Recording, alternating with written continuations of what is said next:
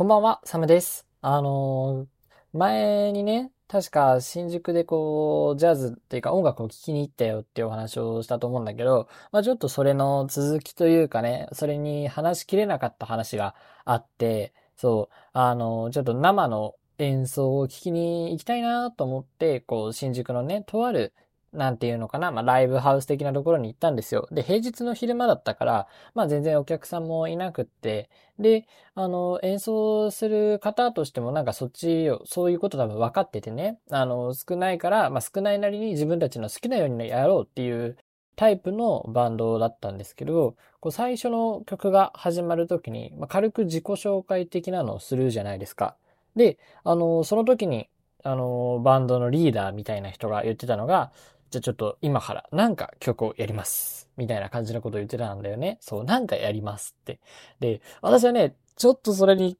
うんって思ったの。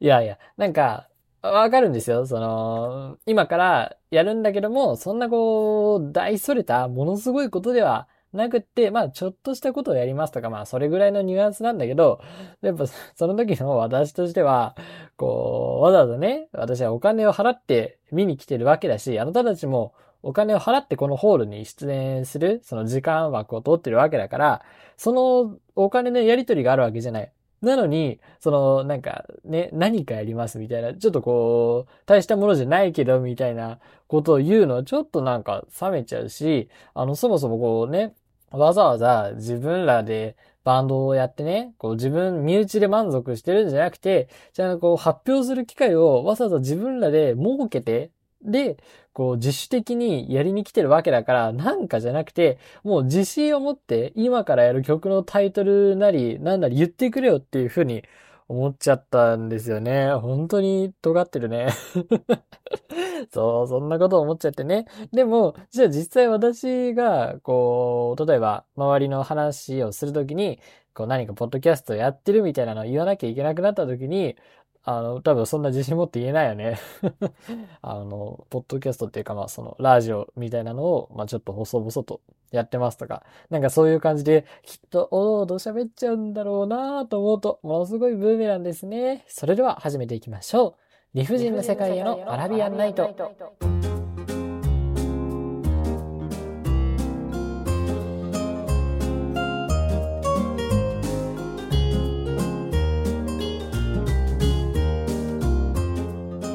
こんばんは。私があなたのシェラザード、サムです。今日もこの現代社会と戦い続けるあなたに、世の中に絶望してしまったあなたに送るフリートークポッドキャスト、理不尽な世界へのアラビアンナイト、通称人生。理不尽の人と世界の背と意で人生ですね。本日は第61夜でございます。社会に出る直前に休学した大学生が中二病スピリッツ全開で日常の理不尽を嘆きながらあなたの精神と時間の空白に落書きしますっていうところであのー今日はイヤホン付きマイクっていうかね何回か前にこうお料理会を配信したと思うんですけどその時のマイクでやってるのでちょっとこう音音源がぼわっとしてるかもしれないんですけどご容赦ください。そうなのちょっと出先でね。で今日はね何の話をしようかなって思ったんだけどこう大学にある学生支援センターみたいなお話をしようかなと思って。あそう。なんかどの大学にもきっとあるんだけどこう大学の学生の支援をする場所があって。で私のところはその支援センターみたいなのがこういくつもあるのね。でこうそれぞれの、ま、学部学科に対応した支援センターまあ多分休学届とかさ留年の報告とかさそういう学業の手続きをやるようなところもあればそうじゃなくてなんか生活の手続き私の大学に、まあ、いくつか寮がある、まあ、宿舎があるんだけどもその宿舎の近くにも必ずあってね。いくつかある宿舎の近くにも必ずあってでそこでは生活の支援こう宿舎入居の手続き退去の手続きとかまあその他こう困りごとに対してちょっと相談をする窓口を設けてますよっていうセンターがあるんだよね。そういう学生支援センターがあるのよ。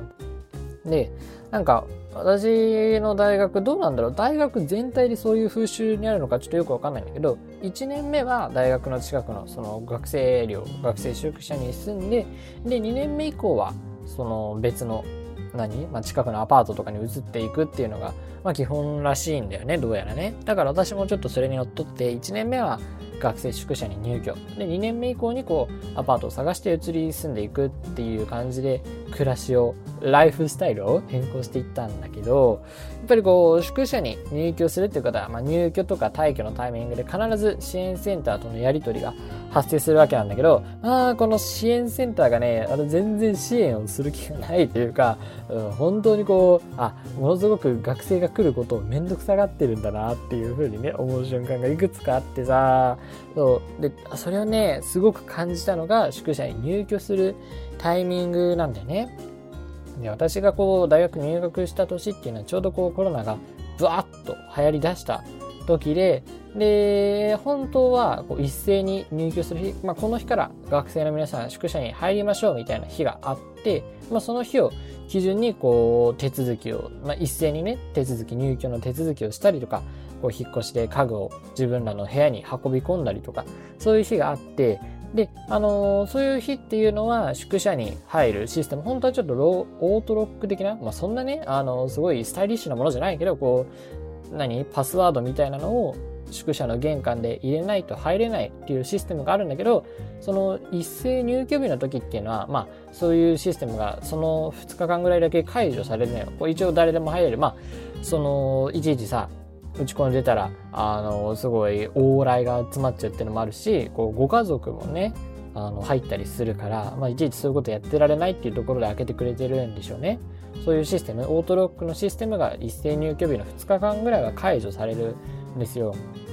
で私もこう一斉入居日のタイミングで引っ越しをしようと思って引っ越し自体は終わったんだけど、まあ、どうやらこう大学の授業が始まらないっていうかねあの5月ぐらいまでちょっと春休み延長して今後どうするか決めますみたいな感じだったの。だから、あの大学の近くのその学生宿舎に住んでもやることがないみたいな感じだったんだよね。うん。大学の授業を受けるために大学の近くに住むんだけど、授業始まらないなら別に住む必要ないじゃないですか。そう、だから一回地元に戻って、で、こう、頃合いを見て、一応引っ越しの準備はいつでも住み始める準備はできたから、こう、頃合いを見て、あのー、入居していこうかなっていうタイミングで結構こういう人も多かったんだよね、きっとね。そう。で、じゃあちょっと夏過ぎぐらいでね、どうやら大学の授業もポツポツと始まりそうだから、あの、実際に入居してみようっていうところで、あの、宿舎に行ったんだけども、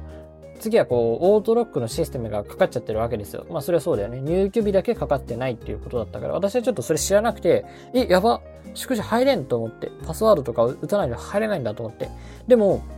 一体何、何を打ち込めば入れるか全然知らないんだよね。どうなんだろう。まあ、もしかしたら私の不手際で見落としちゃったのかもしれないんだけど、こうそういうね、あの、パスワードはこれを打ち込んでくださいとか、そういうのはね、入居の時の資料とかにはちょっとなくてね、いやーでもないなんてことはきっとないよね。見落としちゃったのかな？わかんないんだけど、ちょっとなくって、そ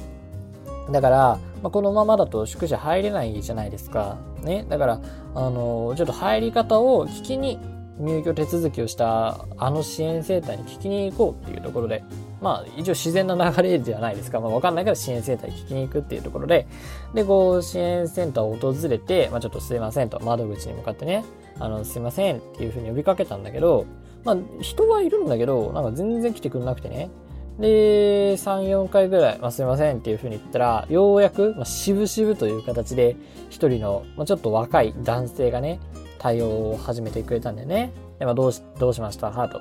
で、ちょっと、あの、宿舎に今入れなくて困ってるんですよね、と。で、えー、っと、え、宿舎に入れないってどういうことですか？みたいなね。だってあなた住んでるんでしょ？っていうところで、で、あ、えっと、まあ、住んでるんですけど、その、ね、一斉入居日の時は引っ越しだけして、あの、まだずっと地元に住んでて、今日から住み始めるみたいなことを、まあさっき言ったようなことを言ったんですよ。えそしたら、なんかあまりそれをね、わ、分かってくれないというか、まあもちろん今までにそういうことできっとなかったと思うから、ね。で、ちょっとそういう事情をね、あまりこううまく伝わらなくて、なんかな、な、何言ってるんですかみたいなね。うん。だって、その、なんであの、ここの宿舎に入居の手続きもして、引っ越しもしてるのに住んでないんだろうみたいな、なんかおか、おかしいなみたいな風に思われてね。で、あの、そのパスワードもわからないっていうので、え、じゃあその入居の時はどう、どうしたんですかみたいな。わかんなかったら入れないじゃないですかみたいに言われて。で、あ、いや、あの、多分一斉入居の日ってそういうパスワード入れなきゃいけないみたいなオートロックのシステムが、まあ、どうやら解除されてたから、あの、入れたじゃないか。そういう入居のあの、パスワードわかんなくても全然入れたっていうことなんじゃないかなっていうふうに、まあ、ドアも普通に開くしね、あの、思ってますって言ったら、なんかね、ここもちょっとうまく伝わらなくて、軽減な顔をされてね、まあ、とにかく私としては、そ、そんなことはどうでもよくって、あの、どういうパスワードを打ち込めば、宿舎にこう、玄関入れるのかっていうことを聞きたかったわけよ。で、こう、まあ、今一度、まあ、とにかくこう、入居したんですけども、ちょっと今、パスワードわかんなくて入れなくて、パスワード教えてくださいっていうふうに言われたら何を打てばいいんですかと。で、まあ、それでちょっとまた、押し問答があって、なんか、な、なんでわかんないの？みたいなね。でも、なんでわかんないの？って言われたって、わかんないもんわかんないよね。知らない、知らないもんは知らないんだけども、もう、わかんない。すいません。わかんないです。あの、ほんとすいませんって もう、ほんとすいませんっていう感じで、お手数かけちゃって申し訳ないんだけど、もうわかんないもんわかんないっていうところで、あの、ちょっとお願いです。教えてくださいっていう風に言ったら、もう、なんか、下打ちが聞こえてね、下打ちが聞こえて、で、こう、対応窓口から、こう、出てきて、で、その、なんかよくわかんないんだけど、オートロックの模擬システムみたいな、その、打ち込むパネルみたいなのがね、その支援センターのすぐそばにもなぜか用意してあって、ちょっとこれも不可解なんだけどね。別に支援センターはそういうパスワード打たなきゃ入れないとかないんですよ。で、パスワードを打つ機械、モニターというかパネルがあって、で、なんかもう見見てくださいみたいな。で、はぁみたいに言われて。はぁみたいに言われてさ、ここのパネルが、同じようにこの宿舎のね、玄関の横にあると思うんで、ここにあなたの学生番号と、えっ、ー、と、入居手続きの時に、あの、提出した数字パスワードを打ってくださいっていう風に言われて、最初に学生番号を打ち込んで、その後パスワードですっていう風に、ものすごくぶっきらぼうに説明されて、で、まあ別にぶっきらぼうに説明はされたけども、一応これで解決したじゃないですか。あ、あ、そうなんだと思って、学生番号とか打つんだと思って、もう初耳だからまあ、わかりました。ありがとうございます。ということで、ちょっとめんどくさくならないうちに、そそくさと立ち去ったんだけど、え、なんでそんな切れると思って？だって、え、学生支援センターの方って、ボランティアの方が運営されてんのかな？まあ、もしね、ボランティアの方が運営されてるんだとしたら、まあ、それはこう余計な仕事が増えたっていうことで、まあ、お怒りになるかもしれないけど、まあ、それもちょっとおかしいけどね。でも、あれだよね、その、学、あの、大学って別に、なんていうの？教員？その教授とかじゃなくて、普通にこう、あの、職員もいるよね。大学の職員の人っているよね。で、そういう人だって別に普通にお金をもらって働いてるわけでしょ？え、なんでそんな、なんでそんなため息とか下打ちやるん？と思ってね。なんかね、すごく不信感を抱いたのよ。なんかね、あの、そんな別に悪いことしないと思うけどなと思って。で、不信感を抱いたんだけど、不信感を抱いた時にこう、はっと思ったの。あ、そ、そういえばと思って、支援センターって前にもちょっと不信感を抱いたことがあったと思って。で、それがいつかっていうと、あの、入居日、一斉入居日に遡るんだけど、うん。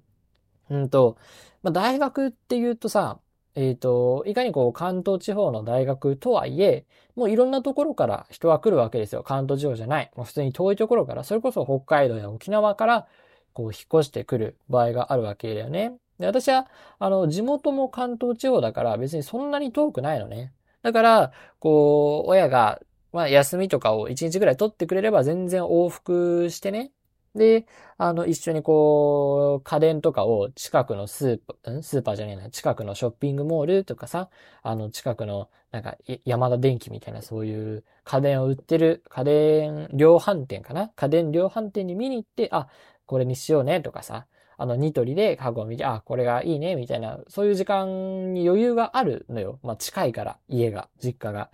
だから、そういう人らっていうのは、まあ私をはじめ、そんなにこう、せかせかしなくても、ね、あの、引っ越しのいろいろ準備っていうのが終わると思うんだけど、まあそうじゃなくって、もう遠くから来た人っていうのは、あの、その現地で調達しなきゃいけない。一人で調達しなきゃいけないみたいなのあるじゃないですか。まあご両親が、こう、運び込みとかは仮に手伝ってくれるとしても、でも、あ、じゃあちょっと、私たちはもう明日仕事でもう飛行機乗んなきゃいけないからとか、新幹線乗らなきゃいけないから、ちょっとお金は用意しとくから、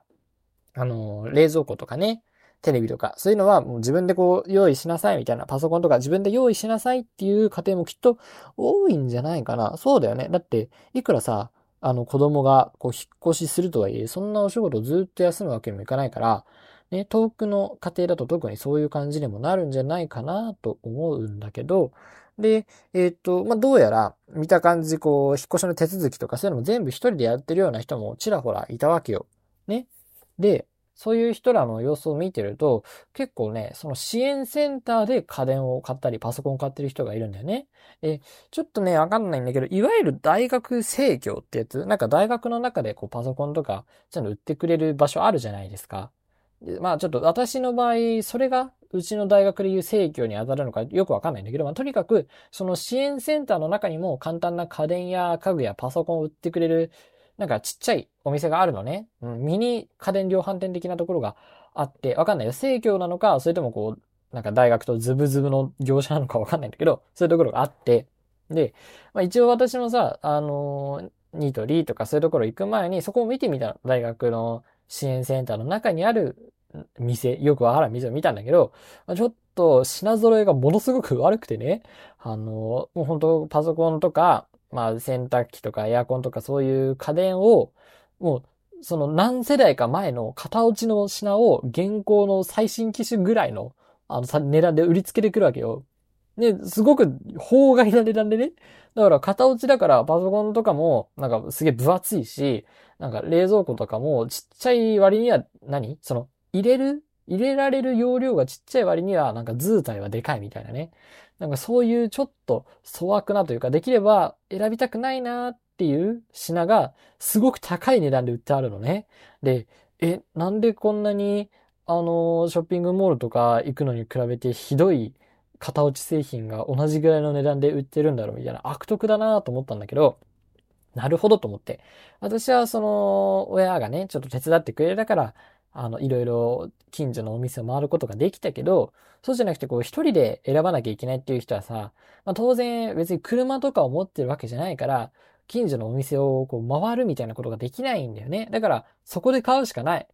その大学の何、怪しい支援センターの家電製品店で買うしかない。で、そうなるとさ、なんていうの？なんか、独占というか、顧客独占状態だよね。ある種の。だから、まあ別にそこで買うしかないなら、型落ち品をさ、あの、法外な価格で売ったとしても買うしかないじゃないですか。だから、あのー、買うしかないみたいな感じで、事実、私がお店を見てる時も、こう一人で来てる、あの、男子学生、まあ、同じ新入生かなっていう学生が、あのー、ね、あの、リースの、エアコンのリースの契約をしたりとかさ、エアコンを買って、あの、運び込みの日を決めたりしてる、そういう姿がちょっとあってね、実際に、うわーと思って、これは、でも確かに、仮に、あのー、こういうお店がちょっと高いなとか、型落ちだなっていうのは分かってたとしても買うしかないなと思ったし、まあ、それ以上に、その、店の人が、なんか、いや、外で買うと、ね、外のお店、遠くのお店で買うと運ぶの大変だからね、とかさ、あの、みんな、そう、先輩とかもみんなこれ使ってるからっていうふうにこう、うまい言葉で騙してやってね、そういった家族がこっちに準備あんまり長いできない人、地元遠い人とかを狙って、そういうふうなことを言ってて、な、なんて悪徳な、ね？ね、支援センターの中にあるのによ。まあ、その売ってる人らが多分支援センター職員じゃないんだけど、その大学生を支援するよっていう中に、大学生を騙すような施設を、あの、一緒にくっつけてるって、なんかも、ものすごい悪だなと思ったの。私はそこで何一つ買ってないからどうでもいいんだけど、でも、その大学側としてもやむを得ないんだろうなとも思うの。例えばこう、やっぱコロナ禍があって、その大学の中の食堂がね、こう結構いくつも閉鎖したりとか、こう施設を使えなくなってしまったりみたいなところが多くて、普通に資金難だったと思うんだよね、大学としても。だから、こう大学としてもそういった、な、何とかして資金を得なければならないっていうところで、まあ、やっぱ弱肉強食だよね。そういう情報でも何でも強いものが生き残るっていうことで、あっちも本気だから 支援センター側も本気だから、こういうふうに新入生にこう何も知らない無知な新入生の洗礼をね、用意して待ってたっていうわけなんだよね。どうなんだろうね。ちょっとこれは暴いてみたい闇ではあるよね。まあ、もちろんね、そういう学業の支援をしてくれるっていうところはある程度丁寧なんですよ。私が休学届をもらいに行った時もすごい説明とか、あの対応も丁寧にしてくださったんでありがたかったんですけど、何かね、ちょっとね、闇を感じますよね。生活支援の方は闇を感じますよね。まあそういうところでね、あの、なんていうの？あの、私の、なんだ、恨みというかさ、支援？学生支援センターへの支援を抱いているところです。